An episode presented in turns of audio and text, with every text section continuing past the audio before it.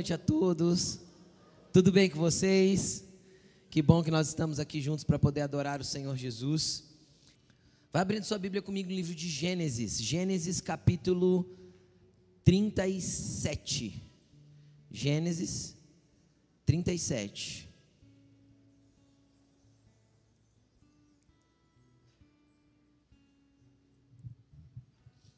Gênesis 37. Nós vamos ler a partir do verso 1. Mas eu quero introduzir algumas coisas com você primeiro. Amém? Vamos orar por essa palavra? Senhor, nós te agradecemos pela graça e a bênção de poder ter liberdade para compartilharmos a tua palavra. Obrigado, Senhor, pelo Brasil como nação.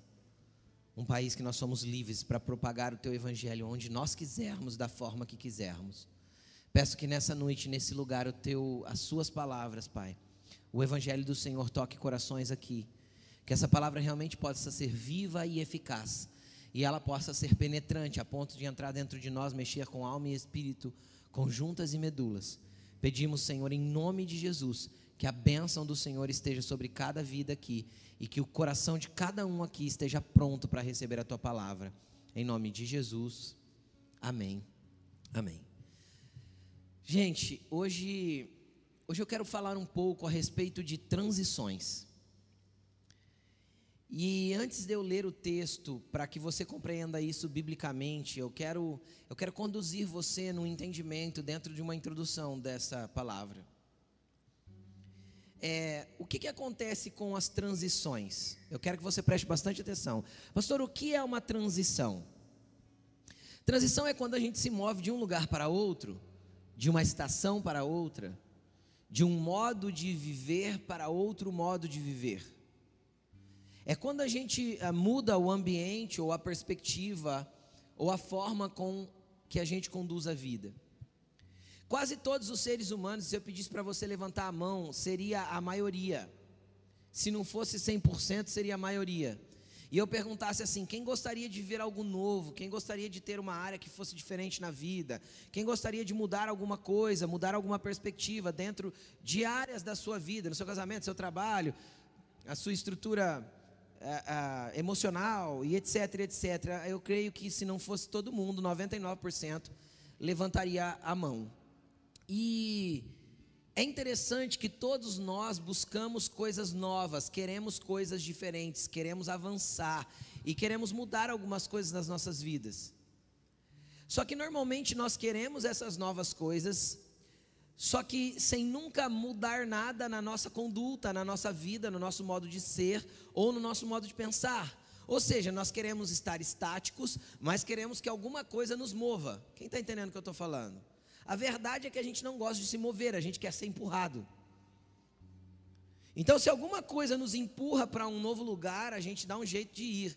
Mas ter a atitude de se levantar e se mover para que em atitudes venhamos a construir coisas diferentes e sejamos uma nova pessoa, dificilmente a gente tem essa proatividade, a não ser que o lugar anterior esteja incômodo demais. Enquanto há conforto, há estagnação. Enquanto há conforto, a gente se acomoda. E é interessante que ontem eu falava com o Senhor a respeito dessa palavra e o Senhor me colocou no coração o texto de José. Gênesis 37 que eu pedi para você abrir.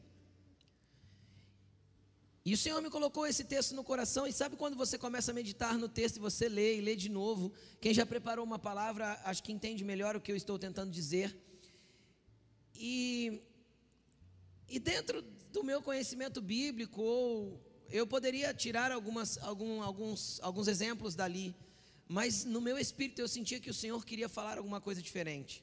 E o Senhor começou a ministrar no meu coração a respeito de transições. O que é a transição? Qual que é o problema da transição? O detalhe da transição é que muitas vezes a transição é o momento que nós não percebemos nós normalmente temos os olhos focados naquilo que foi ou está sendo e naquilo que é agora ou a gente quer que seja. Então, os nossos olhos normalmente estão entre um ponto e o outro ponto, mas não está nessa transição que corre entre um ponto e outro. Quem está entendendo o que eu estou dizendo?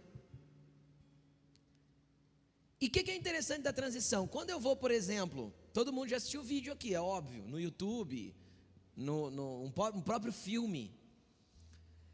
Todo vídeo, quando a cena troca, entre a troca das cenas, normalmente é colocada uma transição. Para quê? Para não ser aquele corte seco. Aquela coisa pá, que choca. Então, normalmente é feita uma transição. Se é num filme, eles vão mover a câmera para um lugar que te tira a atenção daquela cena e de repente há ali um esmaecer, né? há um, um, desaparecer da cena antiga e brota uma cena nova. E não é diferente nos vídeos editados para ser colocado no YouTube, quando ele tem um pouco, uma edição um pouquinho melhor. E é interessante que quando alguém que está editando um vídeo, eu não entendo muito disso, mas dá para eu explicar para você. Quando alguém que está editando um vídeo está procurando uma transição para colocar entre uma cena e outra, ou como fazer, ele vai procurar um, sei lá, um aplicativo, um plugin ou alguma coisa dentro do programa que ele está usando para editar, para que aquela cena anterior ela, ela, ela vá desaparecendo e a outra vá ganhando cor e brilho e ela venha. E normalmente isso no vídeo acontece tão rápido que é imperceptível para quem está assistindo. Mas para o editor, ele gastou um tempo para escolher que tipo de transição ele deveria colocar ali, para que fizesse sentido o fim de uma cena e o início da próxima.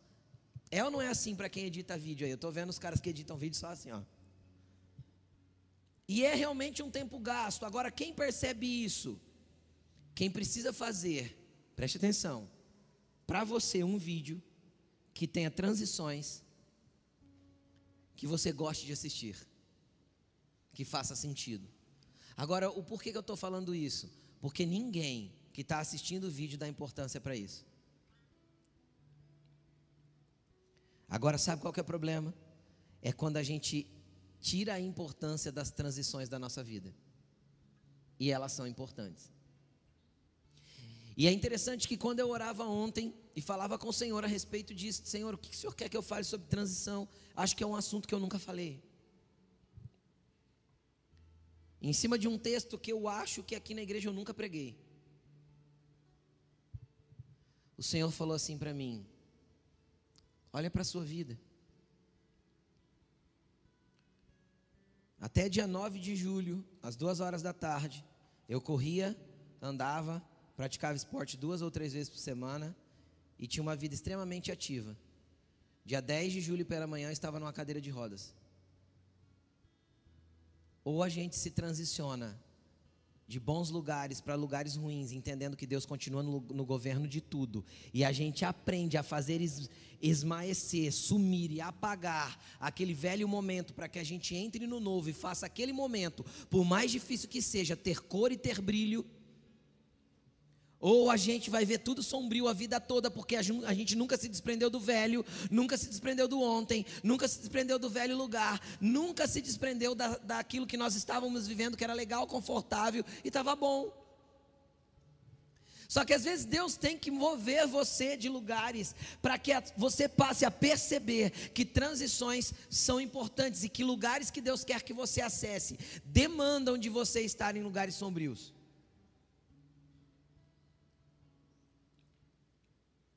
Tudo na vida são flores?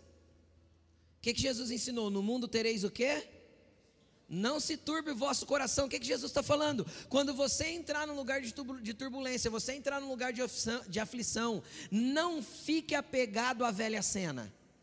Tem uma cena nova que Deus quer trazer com brilho e cor para você, a partir do lugar que você está inserido. Pare de se debater, de tentar voltar para o velho, de tentar voltar a viver aquilo que já passou. Jesus quer que você avance para cada lugar que Ele tem estabelecido para você. Eu pude provar isso na pele nos últimos 90 dias, 95 dias, e é muito interessante, porque, porque as transições são difíceis e dolorosas, só que elas são rápidas.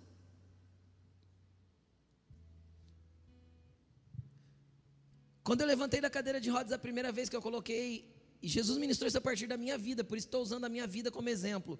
Para você que já frequenta aqui, você sabe que eu não costumo fazer isso, mas eu, eu preciso explicar isso para você. Primeira vez que eu fiquei de pé, que eu coloquei meu pé esquerdo no chão, que também tinha passado por uma cirurgia. O que que causou? Muita dor. E eu dependia dele para ficar de pé com uma muleta. E agora? E o dia que eu enfiei duas muletas debaixo do meu braço, cara, parecia que eu estava pendurado num pêndulo. Por quê? Porque eu não tinha confiança no meu pé esquerdo ainda para que ele fosse o meu ponto de equilíbrio. Quem está entendendo o que eu estou falando? Toda transição, cara, você vai passar por momentos de insegurança, de medo, de dor. Para quê? Para que você entre pronto para o novo tempo que Deus estabeleceu para a tua vida. Para que você entre pronto para esse novo lugar que Deus está te dando. Do contrário, você vai ficar preso a uma cadeira de rodas espiritual, achando que aquele lugar é o lugar de conforto que você tem que viver. Quem está entendendo o que eu estou falando? E aí depois as transições mudaram, e sai uma muleta e fica uma só. E aí para aprender a andar com uma só? Aí você anda envergado, eu andava envergado, parecendo uma vírgula. Por quê? Porque toda transição é desafiadora.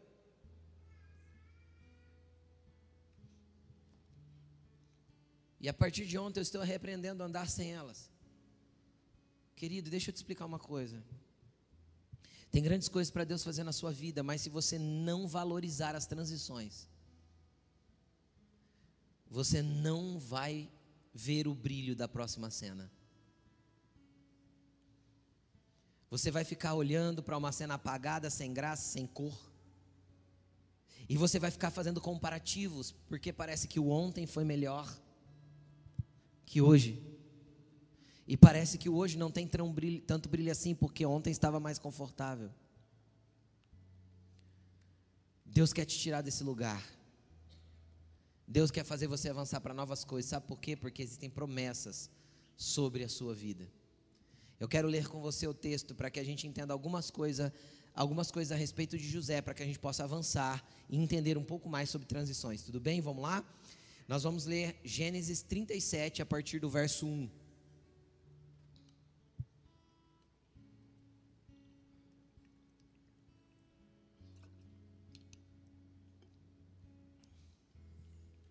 Coloca para mim no telão, por favor. Diz assim: Jacó habitou na terra de Canaã, onde seu pai tinha vivido como estrangeiro. Vamos lá. Quem era Jacó? Jacó era filho de Isaac, que era filho de Abraão. Então Jacó era neto de Abraão. Então ele viveu ali na terra do jeito que o pai tinha vivido. Esta é a história da família de Jacó. Quando José, um dos filhos de Jacó, tinha 17 anos, pastoreava os rebanhos com seus irmãos, ajudava os filhos de Bila e os filhos de Zilpa, mulheres de seu pai, e contava ao pai a má fama deles. Contava para o pai a má fama deles. Ora, Israel gostava mais de José, Israel é Jacó, tá bom? Ora, Israel gostava mais de José do que de qualquer outro filho, porque ele havia nascido na sua velhice. Por isso mandou fazer uma túnica longa. Aí, aqui tem várias, várias traduções diferentes. Tem, tem traduções que dizem túnica longa, já vou explicar para você por quê. Tem traduções que vão dizer túnica colorida e tem traduções que vão dizer túnica de manga longa. Por que não há definição clara? Porque é uma palavra hebraica antiga que não existe no contexto hebraico atual. Então é um, eles, eles tentam interpretar conforme o entendimento da tradução. Entendem o que eu estou falando? Não é uma palavra que tem tradução no entendimento do hebraico atualmente. Então é uma palavra que. Por isso que cada tradução da Bíblia traz de uma forma. Mas independente de ser colorida, de manga longa ou longa, era uma túnica diferente. Então, José tinha uma túnica diferente. Tudo bem? Vamos lá. Quando seus irmãos viram que o pai gostava mais dele do que qualquer outro filho, odiaram-no e não conseguiam falar com ele amigavelmente. Certa vez José teve um sonho. Quando contou aos seus irmãos, eles passaram a odiá-lo ainda mais. Ouçam o sonho que tive, disse-lhes.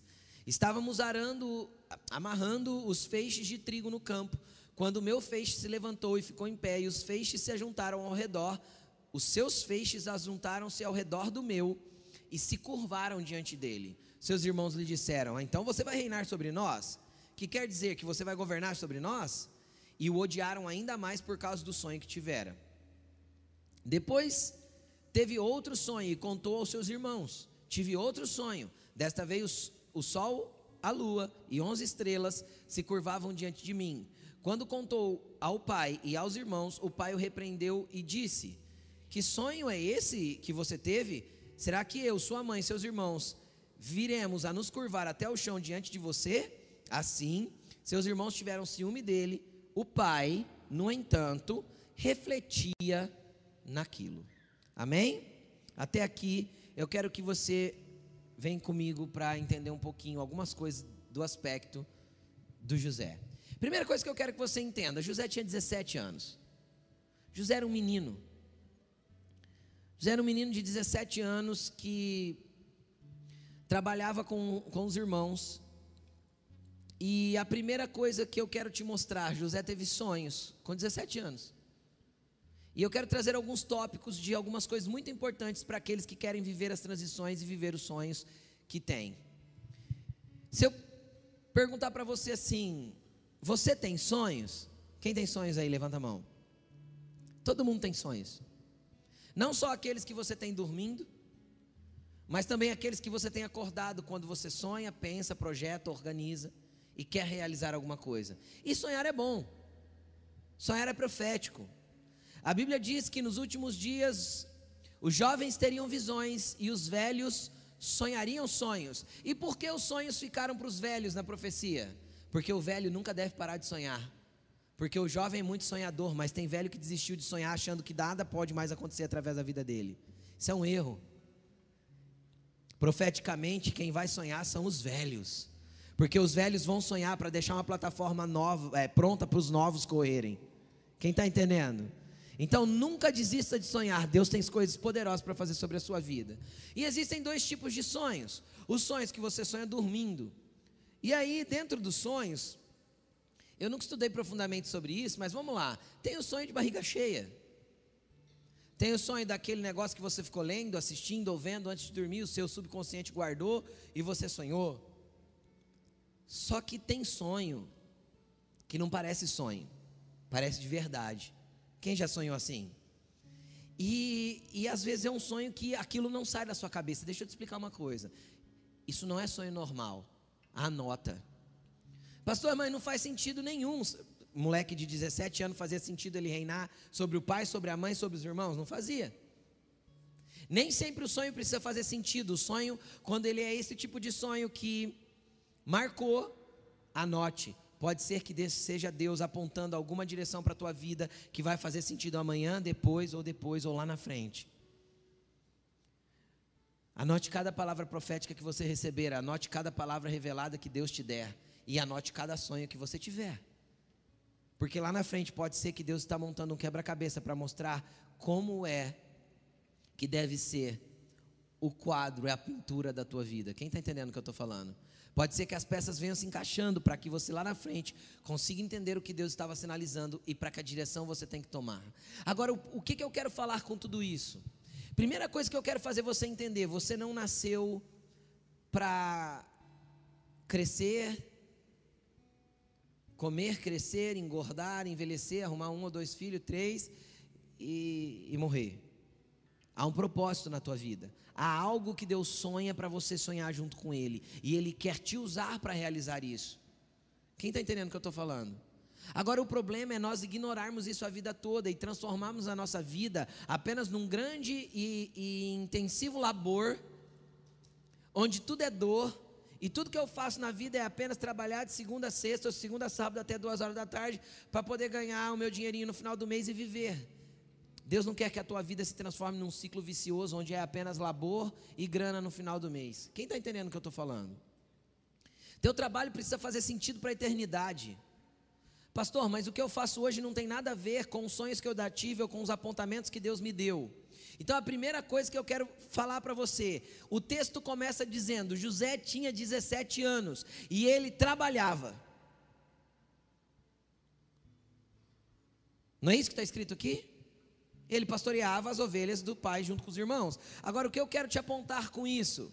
Se você está tendo sonhos, e se tem coisas que você está entendendo da parte de Deus, e tem coisas que estão brotando dentro de você. Eu não estou falando do teu sonho de ter um negócio e não é de ampliar, não, não. Estou falando de daquele sonho que começa a queimar aqui dentro que você não consegue conter, das coisas que Deus começa a gerar aqui dentro e você sente que é pelo Espírito porque você tenta correr daquilo, mas aquilo vai ampliando dentro de você e você fala, eu não consigo, eu não, não tem como fugir disso. E você ora e aquilo não passa. E você muda de foco e aquilo não passa. Isso é Deus gerando um sonho dentro de você. Quem está entendendo? Agora, às vezes, o que Deus está gerando dentro de você não tem nada a ver com o que você tem vivido. Quem compreende o que eu estou dizendo? Às vezes você está aí, empurrando com a barriga essa empresa, empurrando com a barriga o teu negócio, empurrando com a barriga tudo que você está fazendo, porque afinal é o teu ganha-pão. E legal, você precisa viver, você precisa comer, você precisa ser suas coisas, sim ou não? Claro, não vai parar de trabalhar. Só que você precisa entender que você precisa trabalhar em prol do sonho que Deus está gerando dentro de você. Ai, pastor, Deus tem apontado para mim, tem feito nascer dentro de mim um amor pelas nações. Estou dando um exemplo aqui. Eu creio que um dia vou ser um missionário. Tá, legal, o que, é que você está trabalhando para fazer que isso se torne realidade? Está esperando Deus te empurrar para esse lugar? Lembra da zona de conforto que eu falei? Se Deus está gerando algo, você precisa trabalhar em prol disso mesmo que isso não tenha nada a ver. Vou dar um exemplo aqui aleatório, tá bom? Vamos imaginar que você é um engenheiro, está lá trabalhando com engenharia, então o teu negócio é cálculo, é número, é obra, é edificação, é peão, é cimento. Quem está entendendo o que eu estou falando? Está lá. Só que Deus começa a brotar algo dentro de você e você começa a entender que a vida não é só aquilo ali. Ai, porque Deus tem colocado no meu coração as nações. Eu conheço um Deus que ele não coloca no coração nações, ele coloca no coração nação. Qual nação? Vai orar, vai entender qual, vai aprender a língua daquela nação, vai estudar sobre a cultura, vai entender a geografia, vai entender quais são os conflitos internos daquela nação. Mas, pastor, será que Deus vai me enviar? Não sei, prepare-se. Quem está entendendo o que eu estou falando? Trabalhe em prol do sonho, trabalhe em prol daquilo que Deus começou a gerar dentro de você. Ah, pastor, eu não tenho a direção da nação ainda, aprenda inglês. Inglês vai funcionar em qualquer aeroporto do mundo.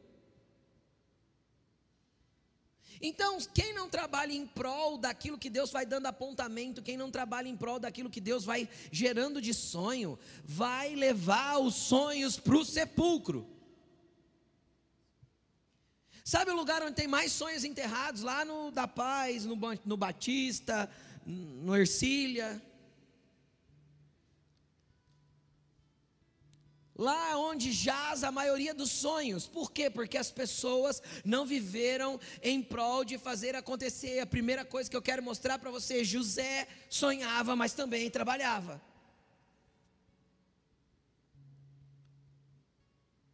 E aí? Segundo ponto que eu quero te falar. A Bíblia diz que José contava ao pai a má fama dos seus irmãos. José era um cagueta. Agora, sabe o que eu quero te fazer? Eu, não quero, eu, eu quero te, te, te chamar a atenção. O problema não era ele levar as situações para o pai. O problema é ele, era ele focar na má fama dos irmãos. Tem pessoas que só conseguem enxergar o mal das outras pessoas. Tem pessoas que nunca olham para os outros enxergando que tem alguma coisa boa, é sempre o ruim. José era um cara que só enxergava o ruim nos irmãos. Nesse momento era. Nunca conseguia ver. Cara, nós estamos falando de dez homens. Dez porque José era o décimo primeiro filho e Benjamim era menorzinho que ele, ainda era criança. Então ele tá, nós estamos falando de dez homens que foram os patriarcas de Israel. Eles não eram homens ruins. Eles tinham defeitos. Mas eram bons homens. Quem está entendendo o que eu estou falando? Só que tinham suas falhas. E onde José focava? José focava nas falhas. O problema é que muitas vezes para você as pessoas só são, só são falhas. Você só consegue enxergar aquilo que a pessoa tem de mal, você só consegue enxergar aquilo que a pessoa falhou com você, você só consegue enxergar aquilo que ela está fazendo errado. Quando o nosso foco deveria ser em estar, em enxergar o que as pessoas têm para oferecer para o reino de Deus, que é bom nelas. O nosso foco seria, é, deveria ser em estar naquilo que as pessoas têm de bom. E normalmente a gente fica focado naquilo que elas fazem de errado. É o problema dos divórcios. Qual que é o problema do divórcio? O divórcio, a pessoa está focada no que a outra tem de ruim. Ela não consegue olhar para aquilo que há de bom. Deixa eu te explicar uma coisa, querido. Se você está aí guerreando contra pensamentos de divórcio, primeiro, Deus não abençoe isso não. Segundo, tem coisas nessa mulher aí que fez com que você se apaixonasse por ela. E continuam aí essas coisas. A Bíblia manda a gente trazer, Jeremias ensinou que a gente tem que trazer à memória aquilo que dá esperança. Quais foram as coisas que fez você se apaixonar por essa mulher? E mulher, quais foram as coisas que você fez você se apaixonar por esse ser estranho que está do teu lado hoje? Continuam aí as coisas que fez você se apaixonar. Ai, pastor, ele era tão doce, agora é um ogro. Ele sempre foi ogro, você não via. E o doce continua aí, você não sabe extrair mais. Por quê? Porque você só enxerga o ogro agora. Quem consegue entender o que eu estou falando? Tá tudo aí, é porque a gente foca como José focava. Agora, qual que é o problema de você focar só no mal das pessoas? Só naquilo que é ruim das pessoas? Você ser aquele que é só crítico, que é só Cara, o problema é que você não constrói pontes, você não cria vínculos profundos de amizade, você não tem pessoas por você. O que que, o que, que José atraiu para ele quando ele focava só no mal dos irmãos? Ódio. A Bíblia diz: os irmãos os odia, o odiavam por isso. Quando você é uma pessoa que só foca no que é errado, só foca no que não está dando certo, só foca no mal das pessoas, você vai derrubar pontes, você vai criar muros, você vai estabelecer inimigos e você vai atrair o ódio das pessoas. Seja um facilitador, seja alguém que veja, vê nas pessoas aquilo que nem ela está vendo. Eu e Elaine de vez em quando olha para as pessoas e vê que elas são mais do que elas mesmas pensam que são. Porque tem coisas lá dentro que elas ainda não enxergaram a respeito de si próprias.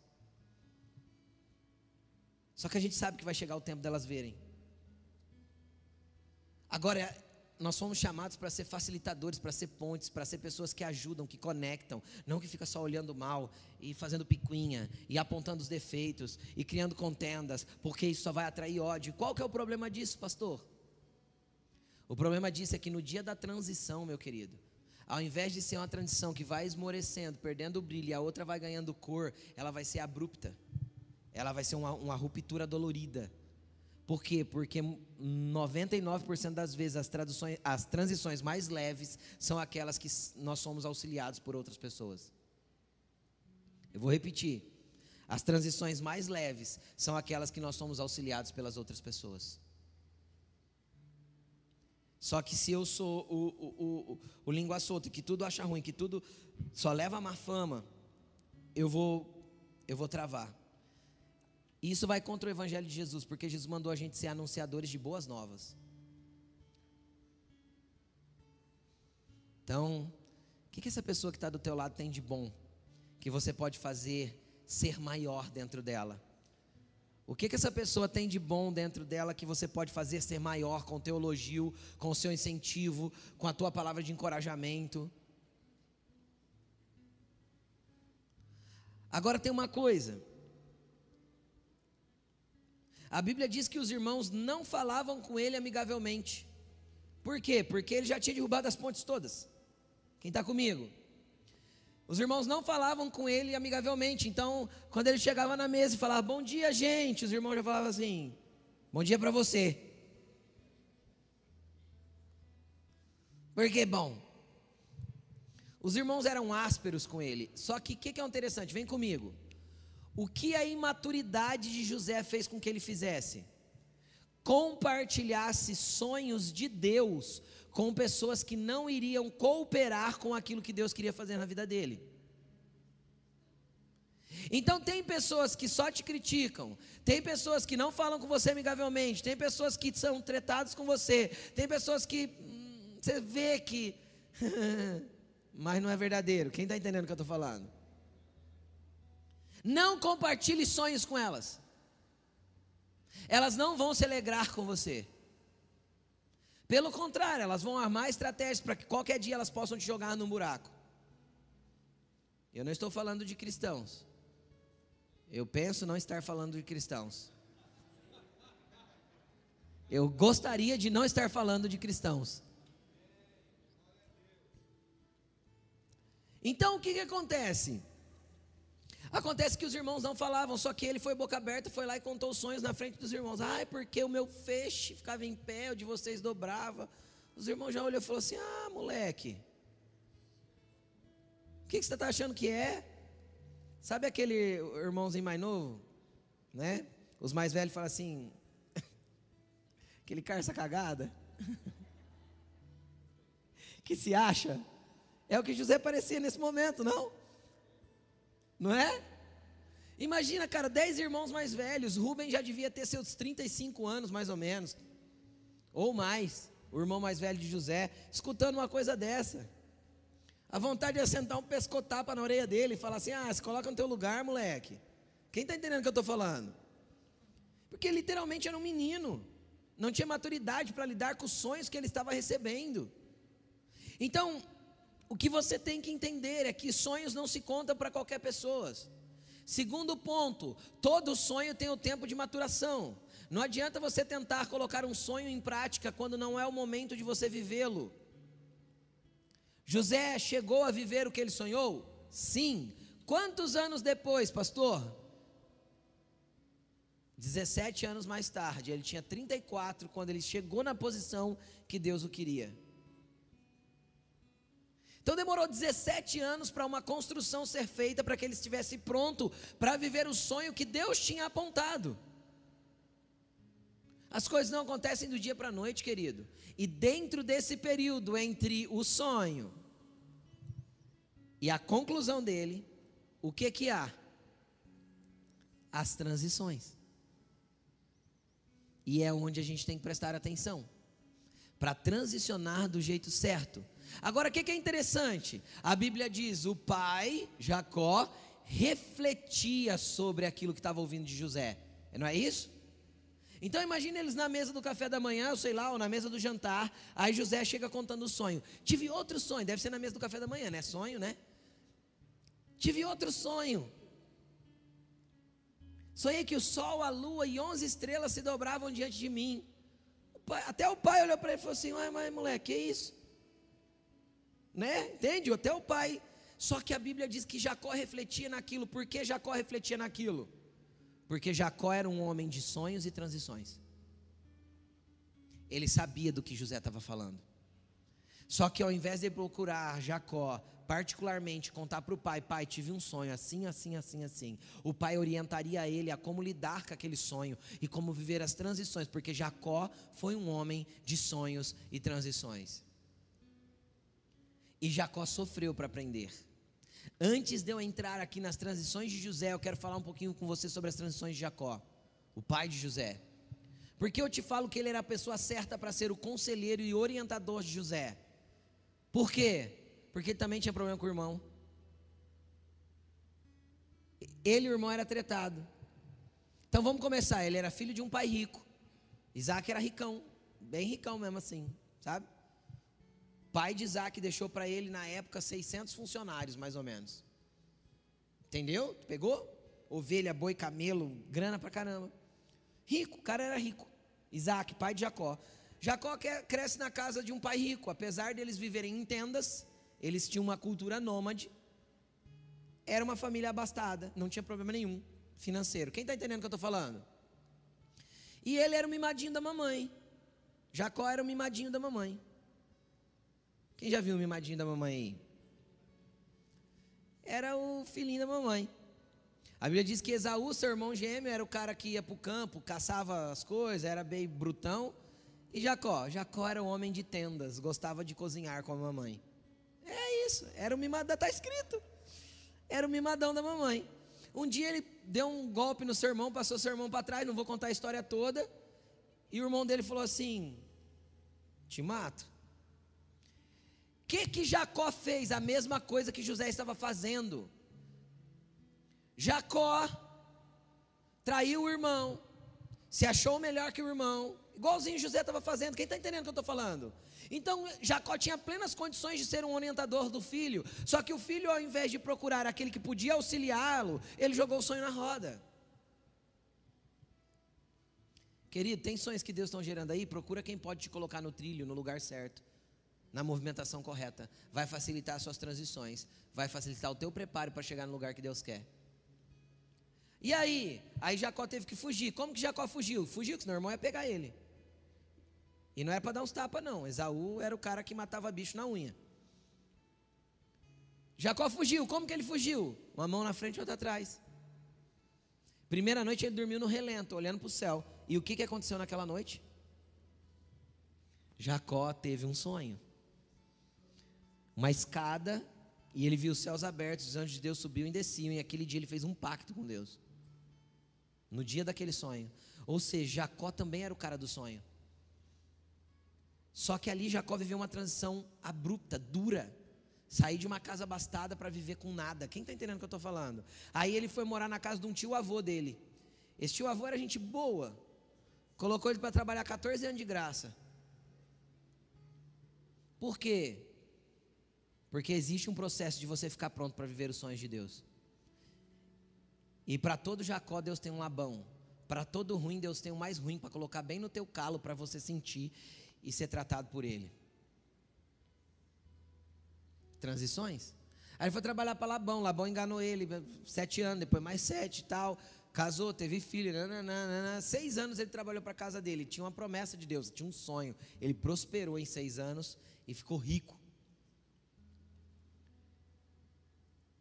Aí ele está voltando para a terra dele para encontrar o irmão. O irmão que ele tretou 20 anos antes.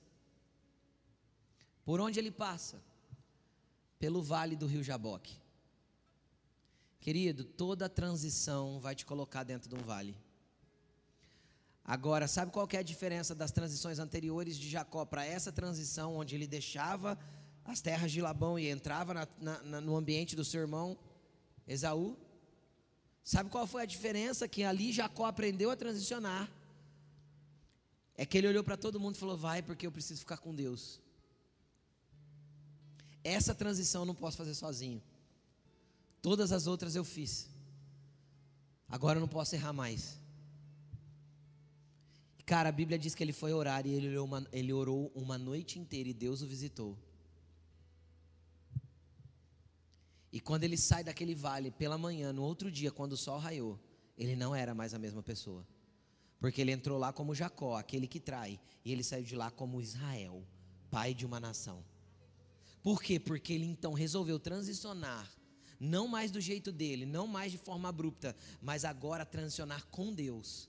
Então ele entra Jacó e sai Israel. Ele entra andando normal e sai mancando.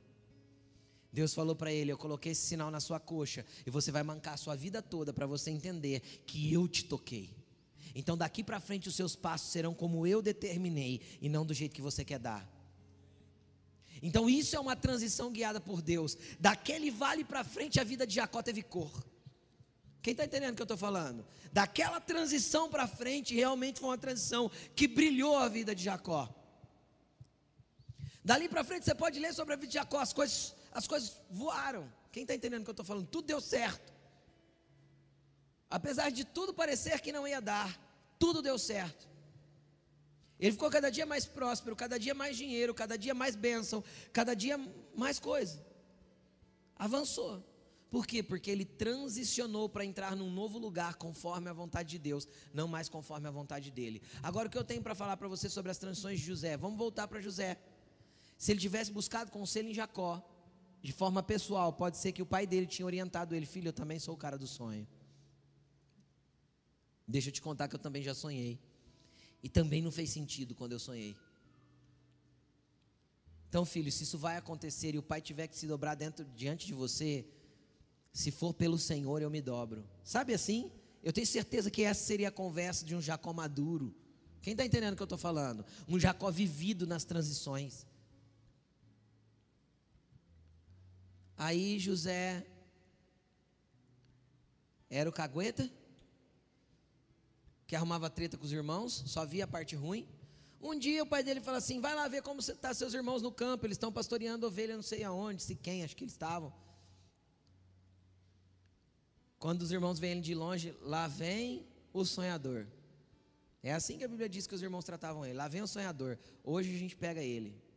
O que, que eles fizeram? Pegaram José e jogaram num poço. Sem água. Poço seco. José ficou lá dentro sem saber o que ia acontecer. Qual que era a ideia de Rubem, o irmão mais velho? A Bíblia diz isso. O irmão mais velho, mais maduro, falou assim: não, deixa eles saírem de perto. Tinha mais nove irmãos, né? Não dava para tretar com nove, né? O mais velho. Quem está entendendo o que eu estou falando? O mais velho falou assim: não, deixa os irmãos sair de perto, eu vou dar um jeito de tirar ele de lá e leva ele para o pai, né? Não vou fazer nada contra o moleque. Isso Rubem pensou, o irmão mais velho. Nesse meio tempo, Rubem deve ter se afastado ali da galera. Judá teve uma brilhante ideia. Viu uma caravana de homens mercadores vindo e falou: Vou vender ele. Tiraram ele do poço, venderam, venderam ele como escravo para esses mercadores. Espera aí, José, Jacó, mimado, José, mimado por Jacó, com a túnicazinha diferente. Quem está entendendo o que eu estou falando? Agora vai parar como escravo. Isso foi uma transição terrível.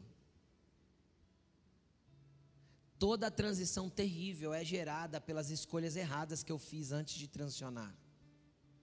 Toda transição terrível é gerada pelas escolhas erradas que eu fiz antes de ter que entrar nessa transição. José podia ter construído pontes e ter chegado ao trono de outro jeito, mas ele escolheu ser o boca aberta. Ele escolheu contar sonho para todo mundo. Ele escolheu se orgulhar com a túnicazinha nova e diferente dele. Quem está entendendo o que eu estou falando? Ele escolheu se achar melhor que os outros. Então, todas as vezes que eu me acho melhor que os outros, Deus me joga num buraco mesmo, permite que eu vá para um buraco para eu reconhecer quem eu sou. Para ver a realidade de quem eu sou. Onde ele vai parar? Dentro da casa de um homem chamado Potifar. Potifar era chefe de um dos esquadrões de guerra do Egito. Cara, o que, que eu quero te falar? Jacó, Jacó, José não entrou em depressão, não ficou magoadinho, não ficou com mimimi, não ficou relembrando a vida que tinha com o pai. Ah, é porque lá na casa do meu pai eu tinha uma túnica colorida. E agora eu estou aqui escravo do outro aqui. José não tenta fugir de Potifar, José não tenta. O que, que eu quero te falar com isso? Eu quero te falar que José aprendeu uma coisa com 17 anos. Me desprendo das coisas que ficaram para trás e avanço para as que estão adiante de mim. Por quê? Porque eu tenho um alvo. Se eu ficar preso nas coisas que ficaram para trás, eu nunca vou conseguir avançar para aquelas que estão à frente. São palavras do apóstolo Paulo. Eu, esquecendo-me das coisas que ficaram para trás, avanço para aquelas que estão adiante de mim. Para quê? Para alcançar o prêmio da soberana vocação que há em Cristo Jesus. José era um menino de 17 anos, não ficou com mimimi, cara. Ele simplesmente fez perder a cor daquilo que um dia foi bom, para ganhar cor naquilo que ele estava vivendo agora. Deixa eu te falar, um ano e meio, dois, a Bíblia não fala quanto, seis meses, um ano, um ano e meio depois. Sabe o que, que ele era? O mordomo que mandava na casa de Potifar inteirinha. Por quê? Porque ele fez ter cor o lugar ruim que ele estava. Por quê? Porque ele transicionou. Qual que é a importância da transição? É aprender a apagar o velho e acender o novo. É a, aprender a tirar o brilho e a cor daquilo que foi para viver no lugar e no momento que estou vivendo. Deus tem o melhor para você em cada fase da tua vida, querido. Basta você entender como viver com Deus em cada lugar que, que Davi disse? Se eu fizer meu, a minha cama no mais alto monte, o Senhor estará lá. Mas se eu colocar a minha cama entre as sepulturas, Ele ainda continuará, continuará lá. Não tem como fugir da Sua presença, não tem como fugir do Seu Espírito. Ou seja, então não adianta ficar se debatendo, ai, porque está difícil, porque, porque não é porque, é como Jesus. Como que eu faço ter cor aqui nessa casa, num lugar de escravo? Como eu faço ter cor num lugar onde eu preciso ser a diferença? Cara, José passou a ser o, o mordomo de Potifar, cuidava de tudo. Potifar falou para ele: José, tudo aqui é teu, está sob a sua governança. Eu só não te autorizo chegar perto da minha esposa. Só que a esposa de Potifar, mano, tinha umas pombas incrustadas nela.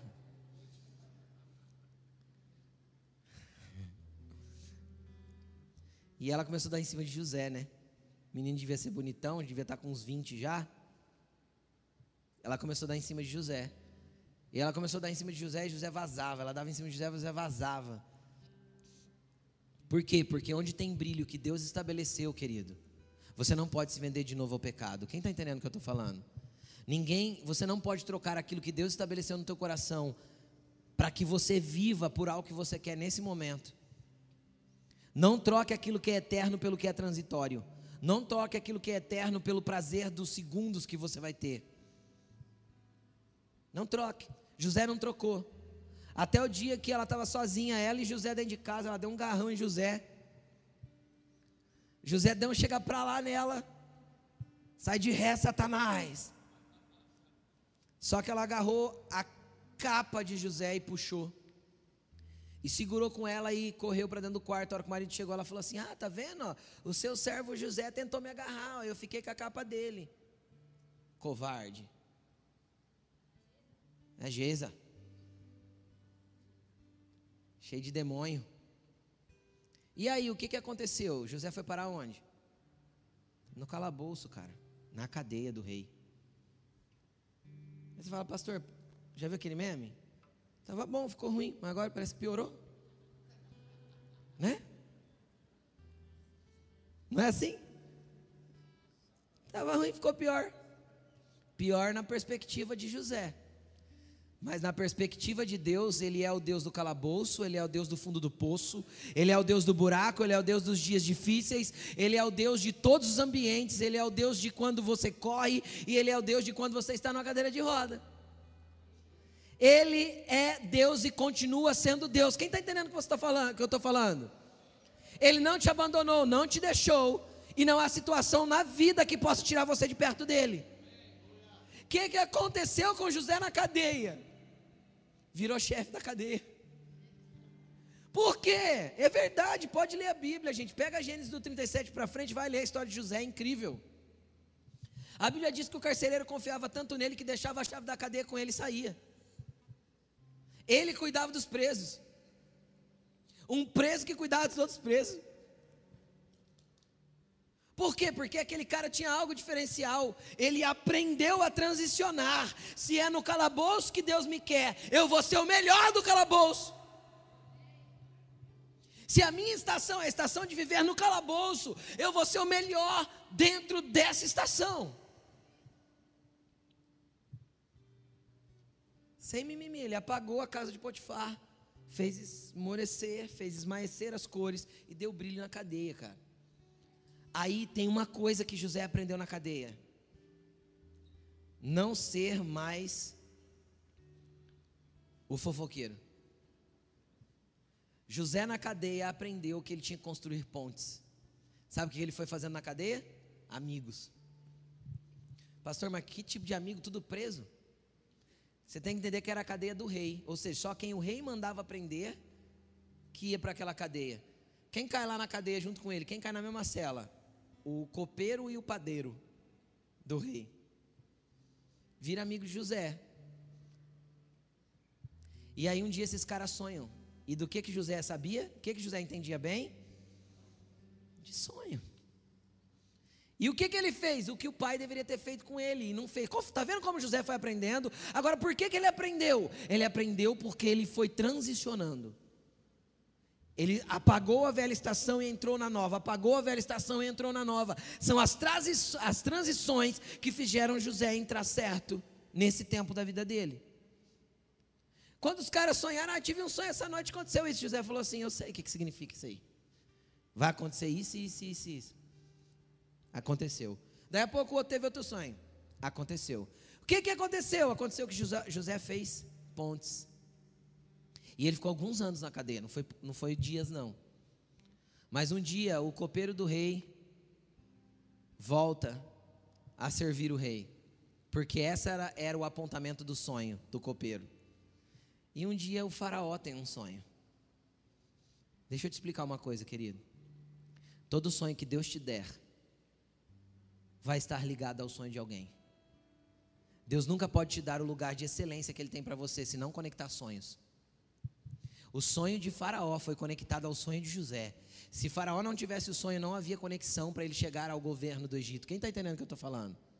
Então entenda uma coisa: você nunca chegará aos lugares que Deus tem para você sozinho. Deus sempre vai conectar os seus sonhos com os sonhos de outra pessoa, quando você estiver maduro para isso. Então agora Faraó tem um sonho, fica todo atormentado com o sonho.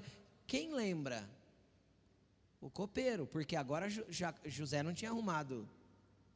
José não chegava o carcereiro e ele falava as más notícias. Agora José olhava para o carcereiro e falava assim: tá tudo certo, todo mundo se comportou. Teve uns BOzinhos aí, mas eu resolvi, pode ficar tranquilo, tá tudo tranquilo, ninguém fugiu. Ele já não mais olhava para as pessoas para criticar, agora ele criava amigos. Quem está entendendo o que eu estou falando? Agora ele estabelecia pontes, agora ele estabelecia conexões boas. Então aí ele, o copeiro lembrou dele, falou assim: Rei, hey, eu sei um cara que vai saber te falar desse negócio de sonho aí. Porque ele soube sonhar. E ele soube viver os sonhos e as etapas dos sonhos. Então agora ele pode falar sobre sonhos. Então ele vai parar na frente do faraó. E quando ele para na frente do faraó, a Bíblia diz que ele foi tirado do cárcere. Levaram ele para dar um banhão, passar um perfume, fazer a barba, fazer o cabelo. Já chegou bonito lá. Trocar a roupa. Porque é isso que Deus faz. Quando Deus tem te colocar no lugar que Ele estabeleceu para você, querido, nada te impede, nem o calabouço. Nada te impede, nem o fundo do poço. Nada te impede, nem as pessoas que te odeiam. Quem está entendendo o que eu estou falando? Nada te impede, nem a mulher que tenta te passar para trás, ou o outro que te enganou, ou o outro que traiu você. Então para de se prender nesses traumas, nessas feridas e nesses mimimis de ai, fulano me traiu, porque se não fosse fulano, o fulano foi só uma transição para Deus te empurrar para o lugar que ele realmente tem para você. Para de jogar a culpa nos outros. Viva a estação que Deus está te dando. Faça ter cor cada lugar que Deus te inseriu. Ai, porque se o outro não tivesse me passado para trás, se ele não tivesse te passado para trás, na verdade ele te passar para trás era uma, uma escola que você teria que aprender. Não aprendeu, está aí reclamando até hoje. Vai ser passado para trás de novo. Para aprender. José chegou lá pronto, 34 anos, barba feita, cabelo penteado, perfumado, roupa certa. Quem está entendendo? Agora eu quero dar um passo além. José olha para o faraó e fala assim: Eu sei o que significa. O faraó contou o sonho para ele e falou: Eu sei o que significa o teu sonho. Vai ser sete anos de abundância, sete anos de seca. Eu estou resumindo, tá? Vai acontecer isso, isso e isso. O faraó olhou para ele e falou assim: E agora? O que, que eu faço? Nem faraó desprezava os sonhos que ele tinha quando era um sonho diferentão. E aí você fica, você é crente e fica desprezando. Aí, e agora? Aí o faraó olha para os conselheiros: O que, que a gente faz? O que, que a gente faz? Como que a gente vai lidar com isso? José fez assim, ó. Posso falar? Faz o seguinte. Cara, ele catou o projeto, jogou na frente do faraó e falou assim, ó: Tá aqui. Enquanto eu estava na cadeia, Deus me revelava o projeto que eu tinha que te apresentar. Enquanto eu lidei com a cadeia do jeito certo, enquanto o cárcere, muitos pensavam que era o lugar da minha morte, era o lugar do meu projeto ser elaborado. Entendeu o que eu estou falando? José chegou na frente de Faraó e falou assim: Não, Faraó, não se preocupe, faça assim, faça assim, faça assim, faça assim, faça assim. Faraó fez assim, ó.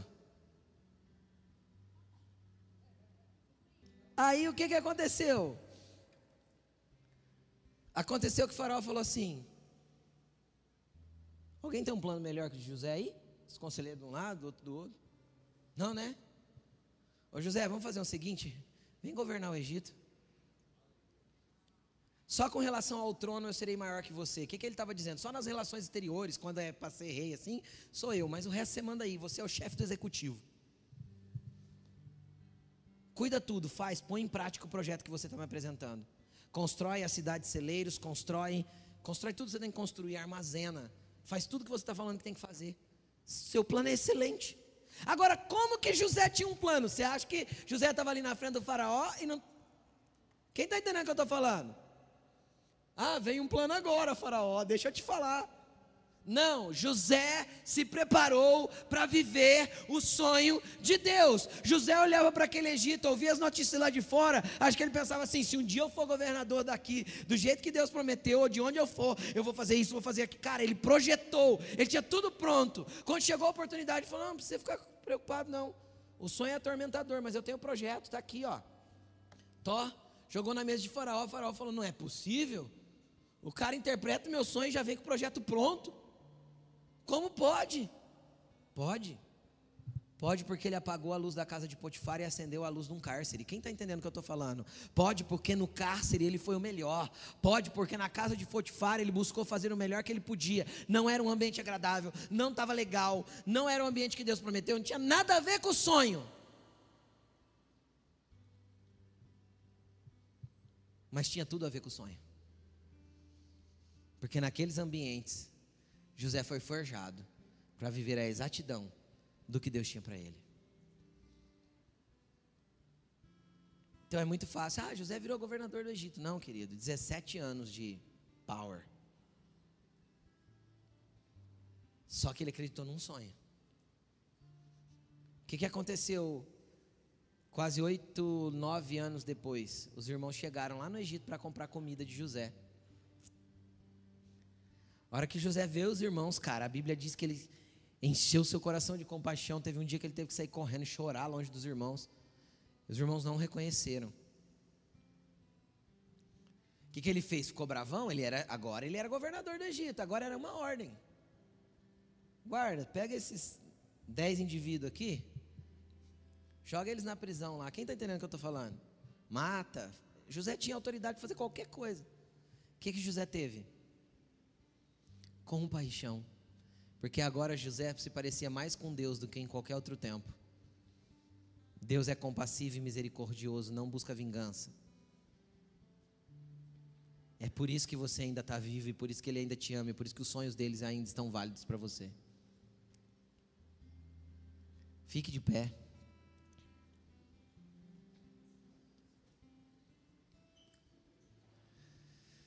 O que, que eu quero falar com você nessa noite? Primeira coisa que você vai meditar e você vai orar, quais foram os sonhos que você já abandonou, que você tem certeza que veio da parte de Deus?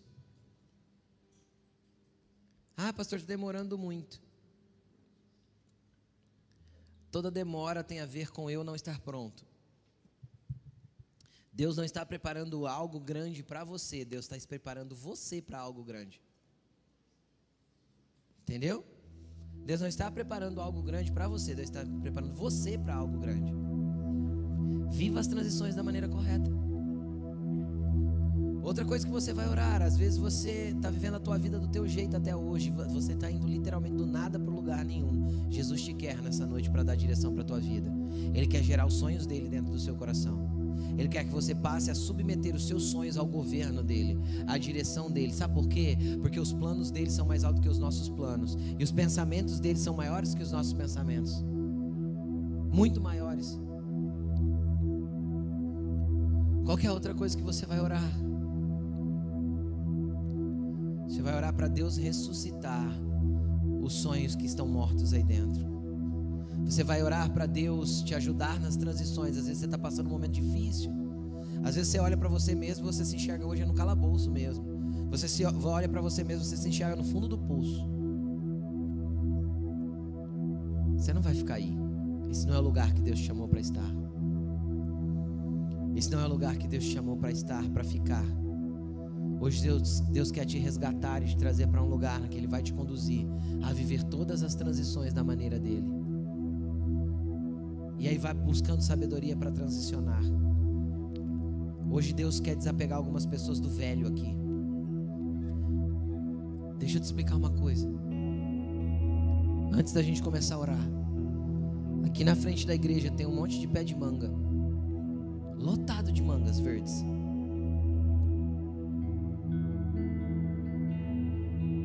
Se há quatro meses atrás você fosse lá procurar manga, não teria manga naquele pé, teria? Nenhuma, nem flores ainda. Então o que que isso me mostra? Que não dá para chupar, comer o fruto de uma da estação passada nessa estação. A manga do ano passado foi doce e boa para o ano passado, hoje ela já estaria podre. E tem gente cultivando o fruto podre só porque não quer se desprender daquilo que viveu o ano passado. Deus quer que você largue os frutos podres porque isso passou, Deus quer te inserir no novo. para você frutificar e dar fruto agora. Sabe por quê? Porque quando você vive os sonhos de Deus, você vai desfrutar do lugar que Deus tem para você. Não tem a ver só com trabalho, não tem a ver só com essas coisas. Tem a ver com desfrutar. Sabe o que é desfrutar? Desfrutar é poder usufruir do fruto. Desfrutar é você poder saborear o fruto daquele lugar com alegria, e aquilo é sustento para você, para a sua vida, para a sua espiritualidade, para a sua família, para a sua paz. Só que tem gente tentando desfrutar o fruto que colheu três anos atrás, está podre. Aquilo que foi legal ontem, antes de ontem, o ano passado, não tem mais nada a ver com o que Deus quer que você frutifique hoje. O fruto que José, José, deu na casa de Potifar não tinha a ver com o fruto que ele tinha que dar na cadeia, no cárcere. Quem está entendendo o que eu estou falando? Para cada transição tem uma estação, para cada estação tem um fruto, para cada fruto tem uma realidade diferente que Deus quer que você viva. Transicione, avance. A maioria das transições abruptas tem a ver com as minhas más escolhas, com a forma que eu lidei com tudo isso. Então chega, transicione como José transicionou para o palácio, leve, planejado. Quem está entendendo o que eu estou falando? Transicione como Jacó transicionou pro, de volta para sua terra, com Deus, mancando, mas com Deus.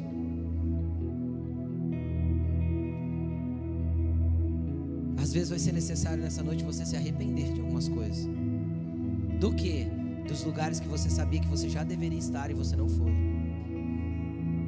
Das coisas que você já ouviu de Deus que você deveria estar fazendo e não está, porque você está fugindo. Cuidado, porque quem foge de Deus acaba parando no ventre da baleia. E aí tem só um fim: virar um vômito na praia para voltar para o mesmo lugar que Deus te queria. Deus está te trazendo de volta, querido. Filhos aqui que estão voltando para a casa do Pai hoje para viver o novo de Deus. Eu gostaria de fazer um convite nessa noite. Todos, todos aqueles que precisam trabalhar alguma coisa nessas transições todas que eu apresentei. Você que precisa se desprender do velho, você que quer entrar no novo de Deus, você que quer aprender a viver com a transição que você está vivendo hoje. Sai do teu lugar e vem vindo aqui para frente. Vamos orar juntos. Vem. Deus tem algo novo para tua vida, cara. Chega de viver essa história que você viveu até aqui. Deus tem coisas grandes para você. Só abra mão de continuar sendo quem você sempre foi. Jesus tem algo novo para fazer na tua vida.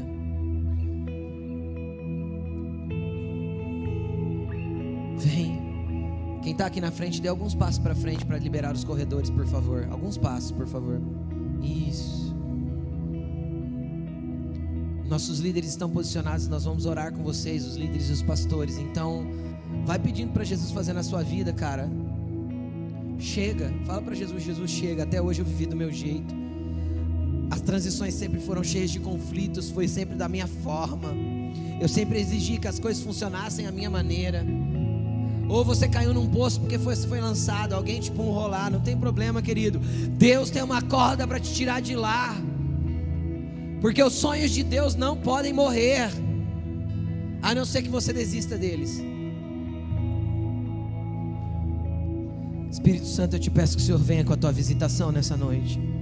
Espírito Santo, eu te peço que o Senhor venha com a sua visitação dentro de corações, mentes, almas, que sonhos ressuscitem, que transições se tornem leves que aquelas que estão causando dor, rancor, mágoa, angústia, Senhor, possa o Senhor possa trazer alívio nesse momento para que cada um dos filhos que estão aqui na frente possam viver o novo do Senhor para esse tempo.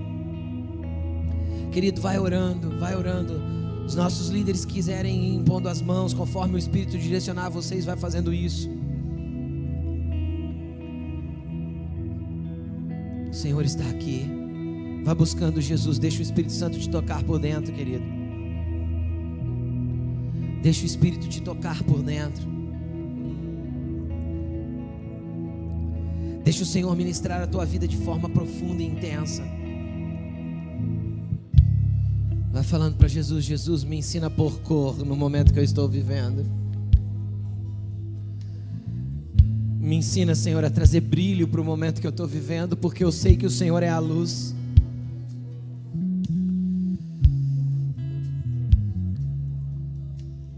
Jesus não quer você preso nesse ambiente cinzento.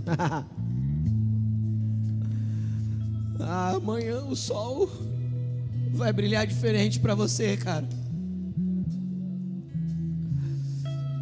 Amanhã, quando você abrir os olhos pela manhã, você vai abrir a janela do seu quarto e você vai ver que o dia tem outro, outra cor e outro tom, porque Jesus chegou na tua vida, porque Jesus entrou na tua história, Jesus entrou no teu calabouço, Jesus está entrando aí no teu poço profundo. Oh.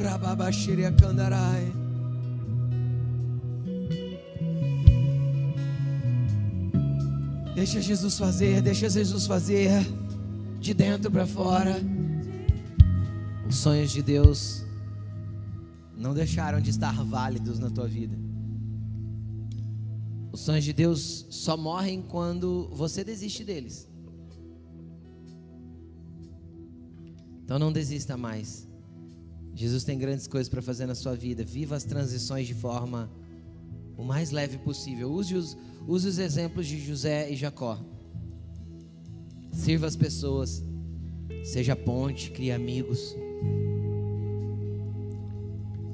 Conte com elas, conte com os mais velhos, com aqueles que já passaram por coisas para que você seja orientado.